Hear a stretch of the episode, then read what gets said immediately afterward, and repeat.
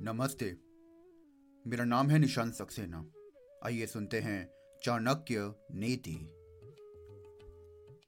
किम जाते बहुर भी, पुत्र शोक संताप प्रकार के। वर्मे का कुला लंबी यत्र विश्राम्यते कुलम। अर्थात, दुख देने वाले, हृदय को जलाने वाले बहुत से पुत्रों के उत्पन्न होने से क्या लाभ? कुल का सहारा देने वाला तो एक पुत्र ही श्रेष्ठ होता है। उसके आश्रय में पूरा कुल सुख भोगता है।